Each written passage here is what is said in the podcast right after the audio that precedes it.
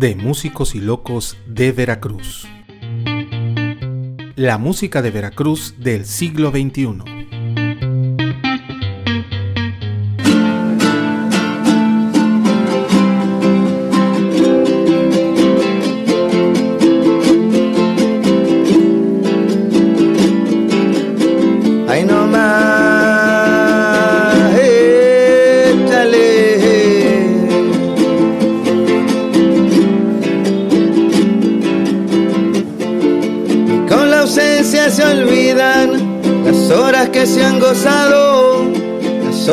Se han gozado, ni con la ausencia se olvida. Lo juro que sea mentira, lo juro que sea pecado, que si hay penas en la vida, es recordar lo pasado y ahora si negra del alma, yo te llevaré a pasear, a cortar los chiles verdes que ya van a madurar ahora alma, ya se te acabó el fandango, ve a cortar los chiles verdes que ya vienen madurando. El mar por fuerte me impide lo mismo Atlante y costero que Pacífico llanero o aturquesado Caribe. Pero lo amo porque vive abrazando el litoral presiento que es igual su voz a mi humilde canto, porque si prueban mi llanto, también es de agua con sal. ¿Cómo no?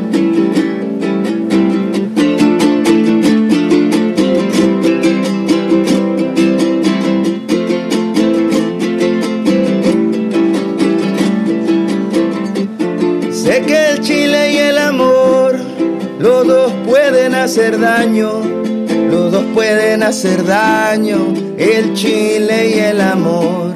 El chile porque pica, el amor por el engaño. Sé que el chile y el amor, los dos pueden hacer daño. Y ahora sí, negra del alma, vámonos a caminar, a cortar los chiles verdes que ya van a madurar.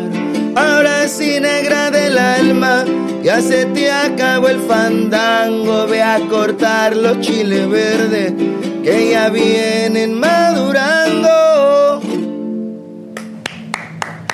Bravo, bravo. Maestro Bruno de la Cuenca, ¿cómo estás? Muchísimas gracias por acompañarnos aquí a De Músicos y Locos de Veracruz. Mi nombre es Carlos Aldaña y este programa quiero comenzar agradeciendo, por supuesto, la presencia de Bruno y la oportunidad de hacer este, este podcast aquí en el Café del Portal, en el Boulevard. Eh, un lugar que, como se escucha, bastante vivo y bastante agradable. Bruno, muchísimas gracias. Eh, como saben ustedes, este podcast está diseñado para darle voz a todos los músicos, compositores, cantantes, instrumentistas, arreglistas, compositores veracruzanos, no necesariamente veracruzanos porque hayan nacido en el puerto de Veracruz, sino porque musicalmente pudieron haber nacido o desarrollado su arte. Y parece ser que eh, Bruno va por ahí. Déjenme leerles brevemente su semblanza para que lo, lo, vayan conociendo.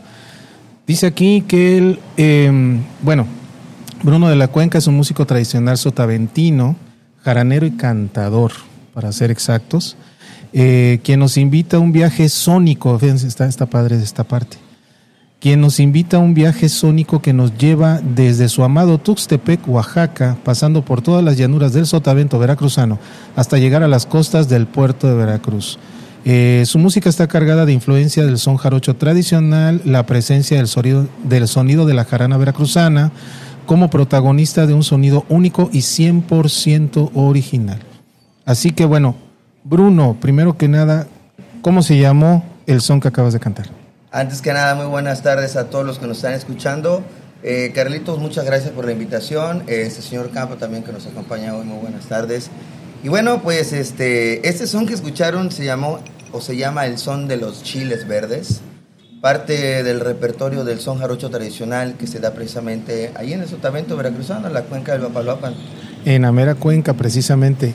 Bruno, eh, cuéntame, aquí lo que señala tu semblanza es que eres oaxaqueño. Sí. Porque nos divide ahí un pedacito. Un río nos divide. Así es. Pero eh, eh, tradicionalmente somos este, veracruzanos, ¿no? Tenemos toda la influencia afrodescendiente, eh, no solo musical, sino cultural.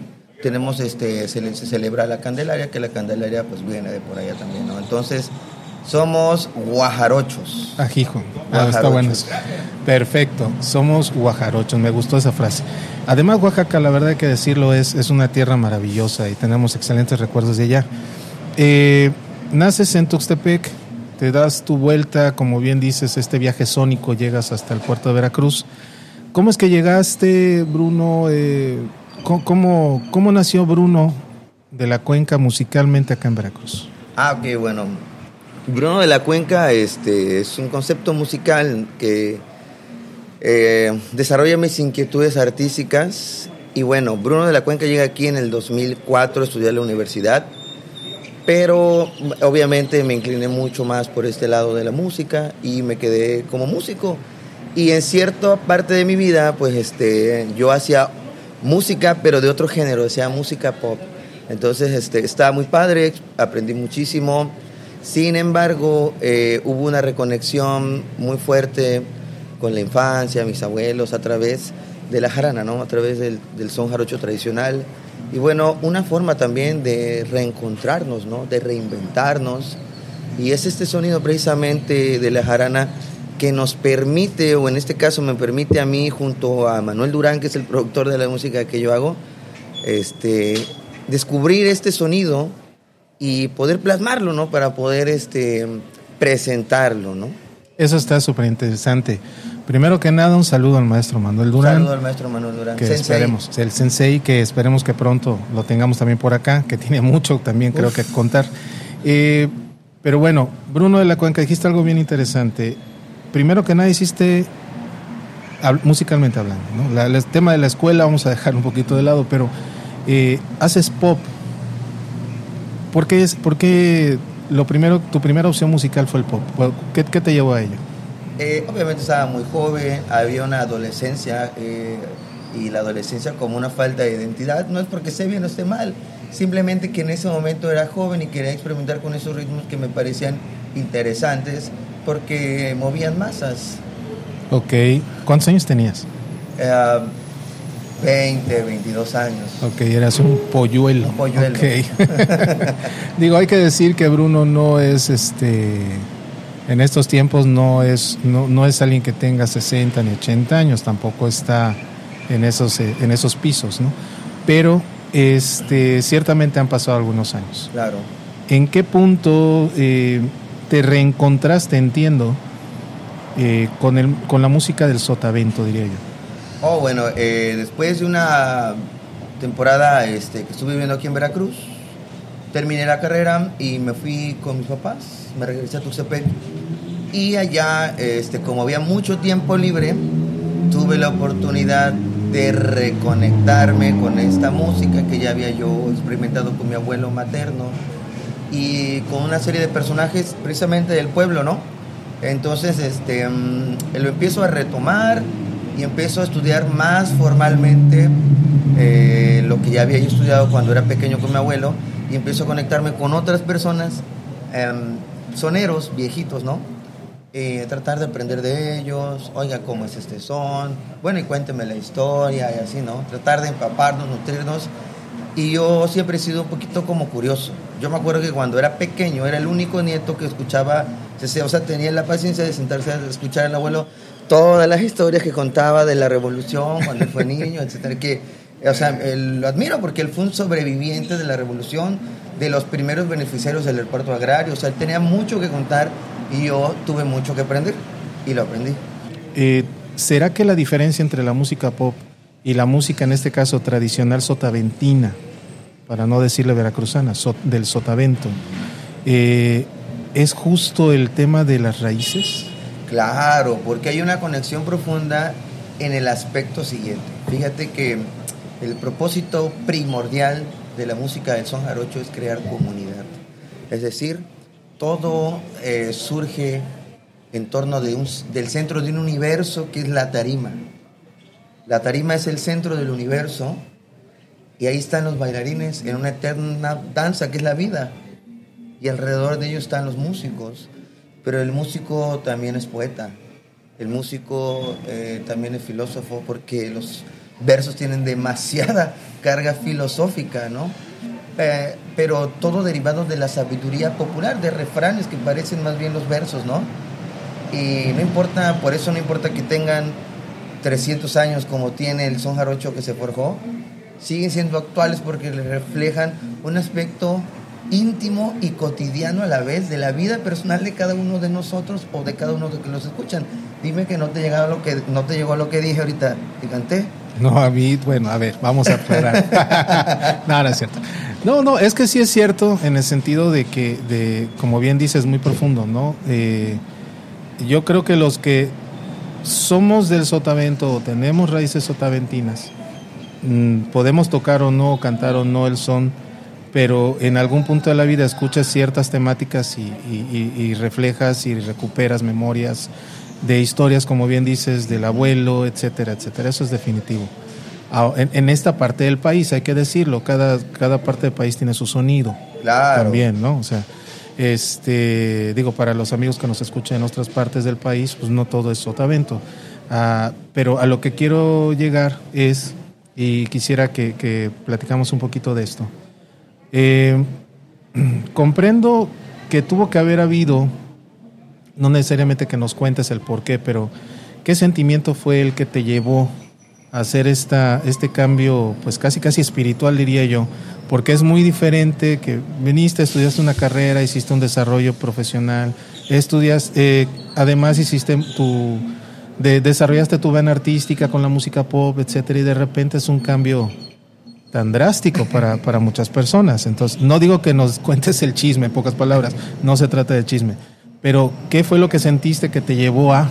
Bueno, eh, yo te voy a hablar de algo que yo estoy seguro que más uno de lo que está escuchando me da la razón. Hay un momento en que la vida te pone rodillas, por X o por Y, acabas de rodillas y vienes a descubrir que hay muchos aspectos de la vida que ignorabas, selectiva o no, pero lo ignorabas. Entonces, este, ¿qué es lo que pasó? Que de pronto me vi de frente ante eso que ignoré durante algún tiempo y dije, oh my God, eso es esto. y entonces, en ese viaje de restauración espiritual, mi compañera fue la jarana, ¿no? Entonces me permitió autodescubrirme y esto también lo quiero decir, eh, y dicen por ahí que el que tenga oídos para oír que escuche, porque muchos pensamos que la salida es hacia afuera, yo descubrí que la salida es hacia adentro. Cuando encontré esa puerta, me pude encontrar de mí mismo. Y en ese reencuentro conmigo mismo, la jarana estuvo en medio entonces es ahí donde viene esa reconexión, esa vibra, ese mm, modo de vida más bien que representa ser sonero o estar dentro del son jarocho. Es un estilo de vida. Yo me casé con esto. Eh, yo todos los días hago mi jornada como jaranero, como divulgador de la música. Yo dependo exclusivamente de la propina de las personas y aún así me siento afortunado de poder tener un techo, comida caliente y una familia que me espera en casa, ¿no? Eso es fundamental. Fíjate que por eso quería que lo señalaras, ¿no? Porque a veces se piensa que la música es solo algo para pasarla, ¿no? Y, puede ser algo muchísimo más profundo. Eh, teniendo esa, esa, esa base, Bruno, ¿qué, qué tipo de, de, situación artística has desarrollado dentro de la música? Por ejemplo, sabemos que compones, está el tema de la jarana, por supuesto, que tiene sus... No es lo, tocar jarana, ok, una cosa es tocar el requinto, otra cosa es tocar, etcétera, ¿no? Este, ¿Cómo lo has hecho? Más o menos cuánto tiempo tienes haciendo toda esta labor? Bueno, eh, estoy muy de lleno en el, son jarocho desde el 2011 más o menos. Eh, intensamente tomando cursos aquí, cursos allá, eh, campamentos, em, tratando de nutrirme, tratando de conocer personas. Y a través de esto es que empiezo a mezclar el sonido de la jarana con otra parte que me vibra muchísimo, que es el reggae, y con la parte que se da mucho en esta cuenca, que es la cumbia. Entonces, eh, de pronto surge esta cosa que estoy haciendo, que es cumbia, pero es reggae, pero también es tiene la jarana encima, que se escucha claramente que es la jarana, entonces, no sé, es algo que me ha permitido sentirme cómodo y poder eh, soltarme, ¿no? Eso es importantísimo.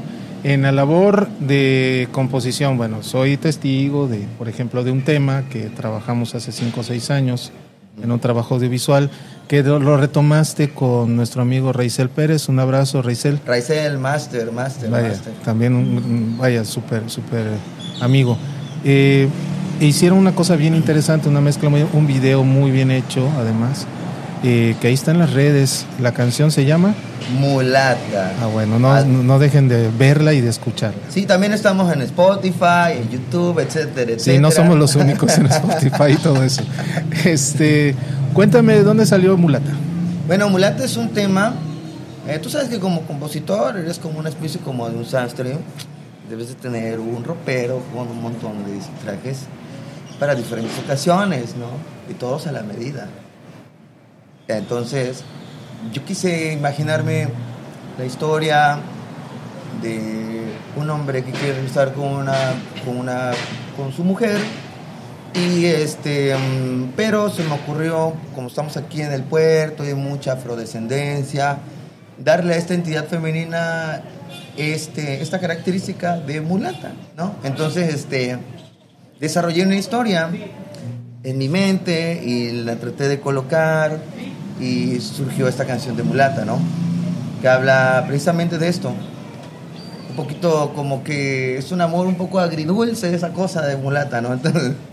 ok, perfectamente. Eh, Bruno, para irnos encauzando a, a la actualidad, eh, ¿qué estás haciendo? Bueno, sabemos que estamos en pandemia desde el año pasado, es una cosa terrible sobre todo para el gremio artístico del entretenimiento en términos muy generales. Brutal. Brutalmente contra el tema, o bueno, o sea, una pandemia que ha afectado muchísimo al tema eh, musical, definitivamente. Eh, pero, ¿qué has estado haciendo estos últimos dos, tres años? Eh, ¿Hacia dónde estás dirigiendo tu, tu son? A pesar de que ha sido muy difícil, he tenido la oportunidad de, por ejemplo, hice una colaboración internacional con los chicos de Pachamama una banda de folk de Tabasco que tienen 30 años girando por todo el mundo. Tuve la oportunidad de que me vieran precisamente mi trabajo de mulata. Y me dijeran, oh, vamos a hacer una, una colaboración con gente de Francia, con gente de Sudamérica, con gente de Asia, con gente de todos lados. ¿Te gustaría participar?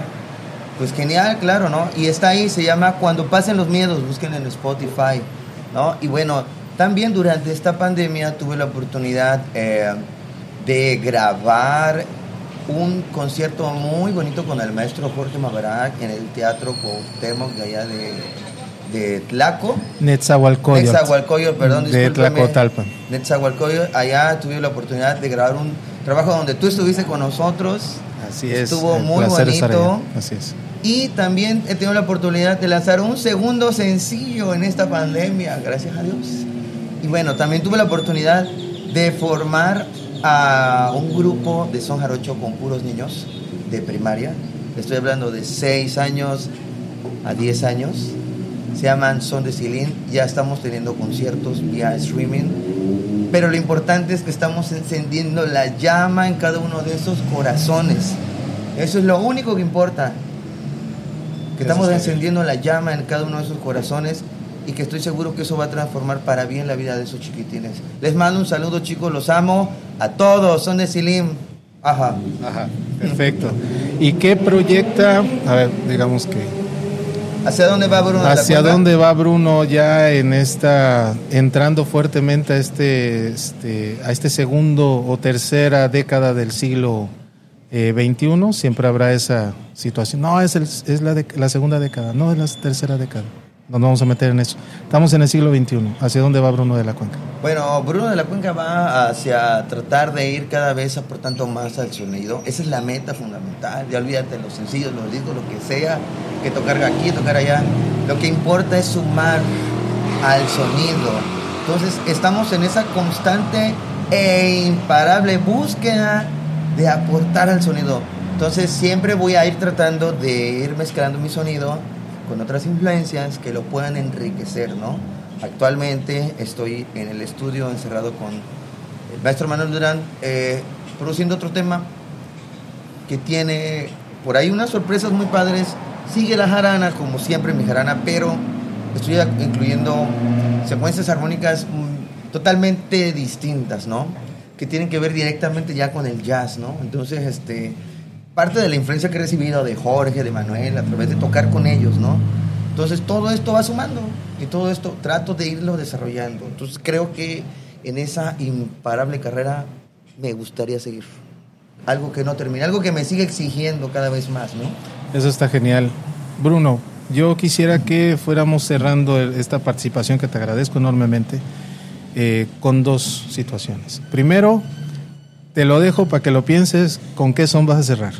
¿Vale? Bueno, pero primero, que es la segunda parte, lo primero antes de eso, ¿cuál es la opinión que te merece ese fenómeno? Que los jóvenes veracruzanos en términos generales, porteños, jarochos, etcétera, este, escuchen estos otros géneros y no escuchemos algo que a lo mejor fuera algo más tropical, algo más cercano. No sé, tú dime.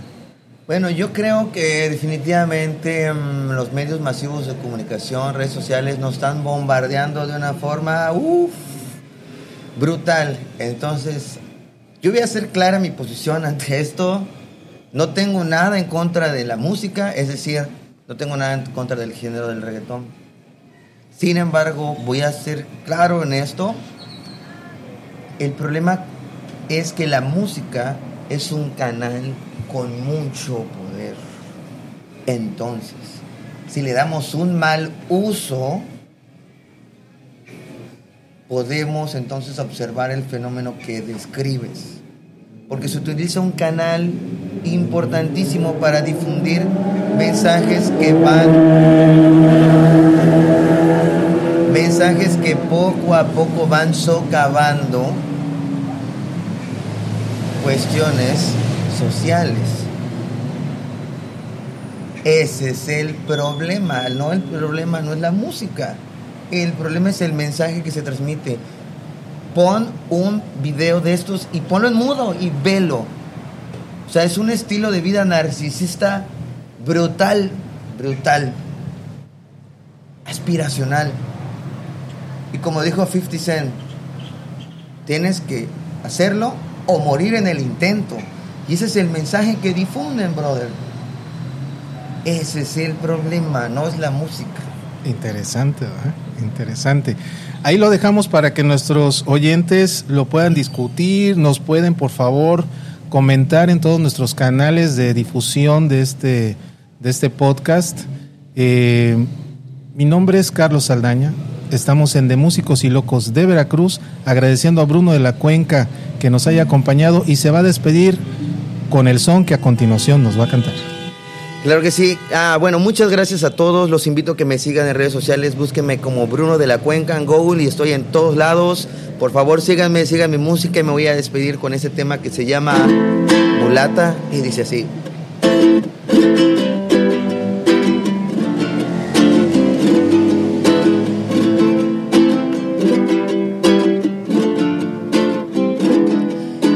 Ay,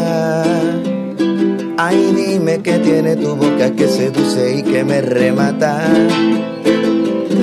Dime qué debo hacer para olvidarme que estuviste aquí en mi cama.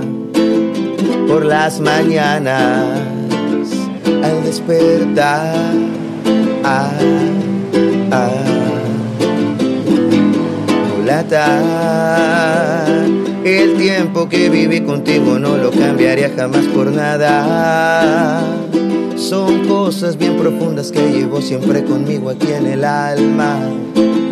Está la muerte, está el final.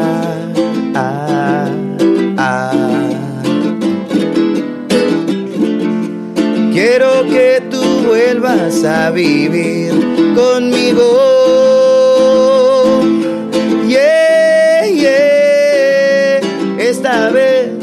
quiero ser de ti. El solecito en la mañana, el horizonte en tu mirada, esas cosquillitas que prefiere mi mulata, un torrente de agua fresca, una noche perfecta y toda una vida para amarte sin reserva. Solecito en la mañana, el horizonte en tu mirada, esas cosquillitas que prefiere mi mulata, un torrente de agua fresca, una noche perfecta, toda una vida para amarte sin reserva.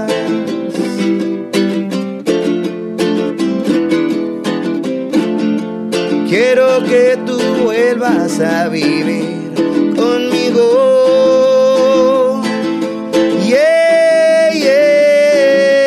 Esta vez yo quiero ser de solecito en la mañana, el horizonte en tu mirada, esas cosquillitas que prefiere mi mulata, un torrente de agua fresca, una noche perfecta, toda una vida para amarte sin reserva, solecito en la mañana, el horizonte en tu mirada, esas cosquillitas que prefiere mi mulata, un torrente de agua fresca, una noche perfecta, toda una vida para amarte sin reserva.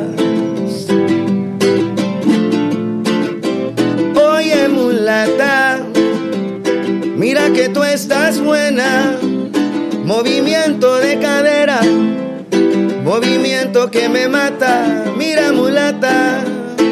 eh.